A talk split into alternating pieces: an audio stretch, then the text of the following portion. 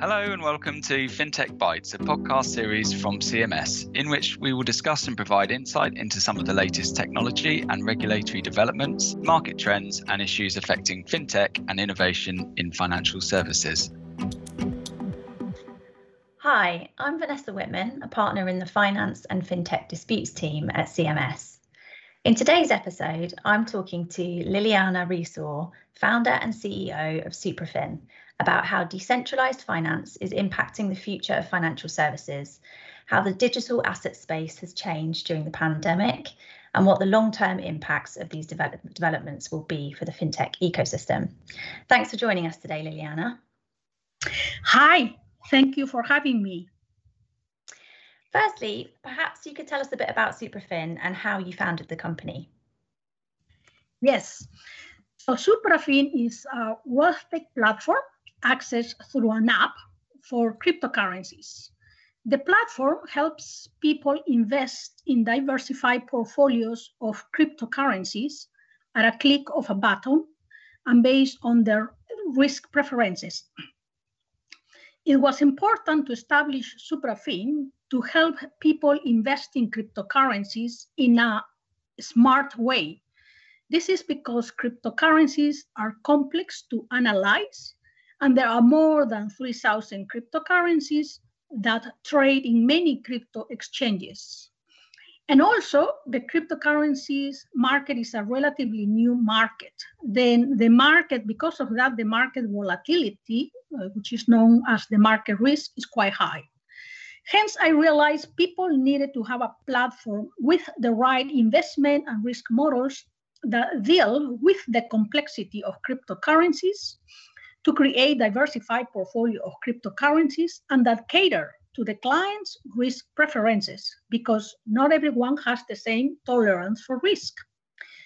The impact of the Suprafin platform eh, is that because we leverage technology, people can create a diversified portfolio of cryptocurrencies by using an app and by investing from as little as 300 pounds. So it brings financial inclusion because now with the Suprafin app, everyone will be able to invest uh, in cryptocurrencies through the Suprafin platform. Excellent. And with so many new developments in fintech and almost a new story um, about the digital asset space in the news every day, what is it that you're feeling positive about now and for the future? I'm feeling very positive about the performance of the recommended portfolios for the Suprafin platform.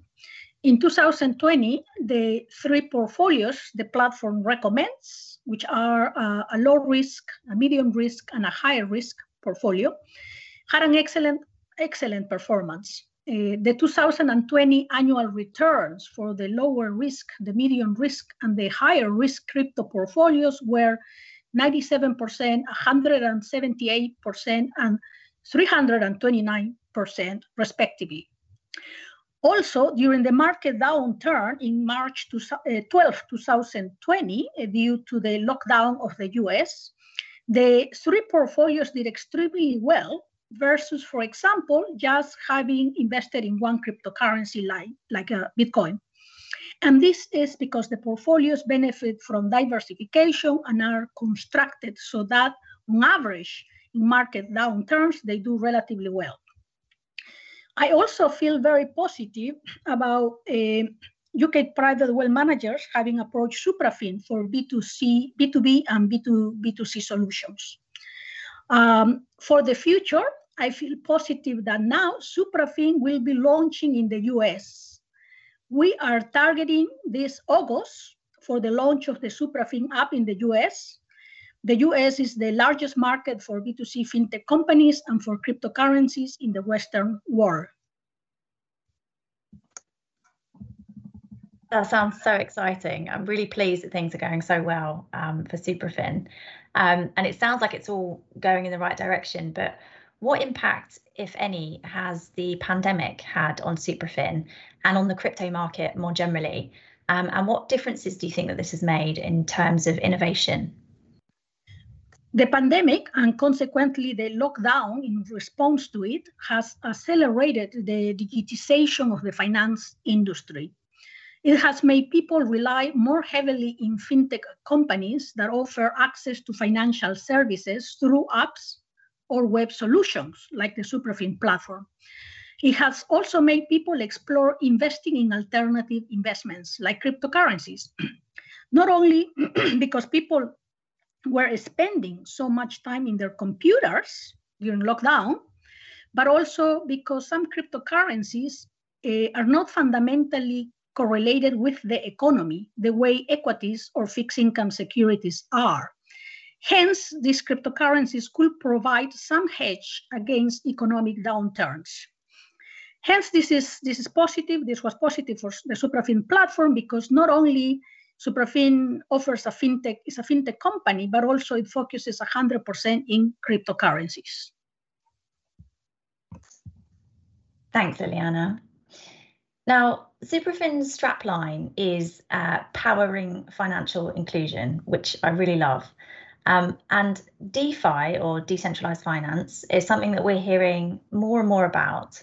Um, and one claim that I often read about DeFi is that it opens up the possibility of all types of financial product to anyone, anywhere in the world, with access to just a smartphone and internet connection.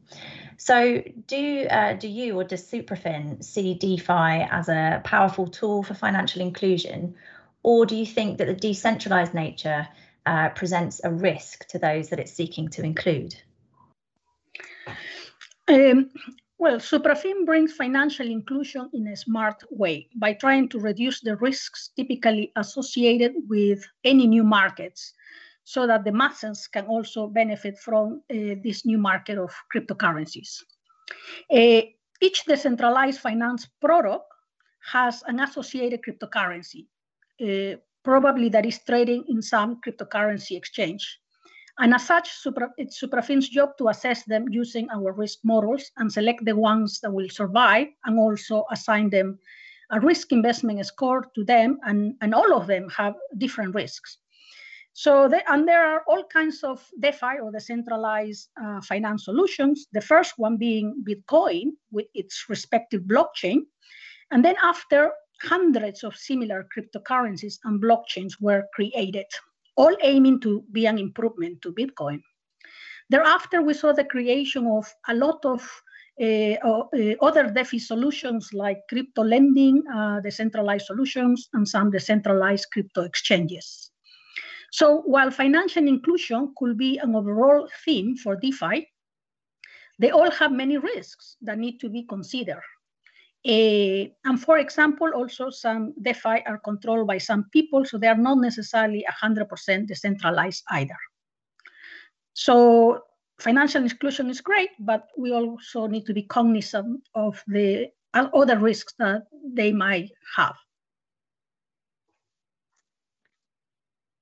And um, as you know, Liliana, our Lead Hers uh, initiative was established in response to the findings of the Rose Review to support female founders, particularly as they're going through the fundraising process. Can I ask you what your experience has been of fundraising um, and what are the various routes that you've taken when seeking funding? Uh, fundraising is harder than what I expected. Um, and I learned that for smart fintech solutions like the Suprafin platform, it's best to seek angel investors from the finance industry because they understand complexity. Obviously, not every finance professional likes to invest in startups, and so one needs to find the ones that do like to invest in startups. And also, they, um, they need to like your particular subsegment within fintech. In this case, for Suprafin, it's uh, uh, not just a wealth tech platform, but also cryptocurrencies. Uh, hence, a lot of my angel investors, although not, not all of them, uh, have backgrounds in technology solutions for derivatives, payments, technology investment banking, uh, and investment management. Uh, I have some few angels that actually approach me and that come from technology entrepreneurship background, uh, mainly because I was speaking at so many crypto blockchain fintech events that uh, they thought I will be uh, the company they would like to partner in this area that they, they really like, which was blockchain and digital assets. Uh, but that's not, uh, I think that's kind of rare. Uh, but with fundraising, I think where sometimes at the beginning you start with one idea, uh, who will be your investors, and you later on, as you meet more and more people, you end up um, improving your know-how of who truly could be your investor. So, what would be your top tip to startups, um, perhaps specifically fintechs, uh, looking for funding?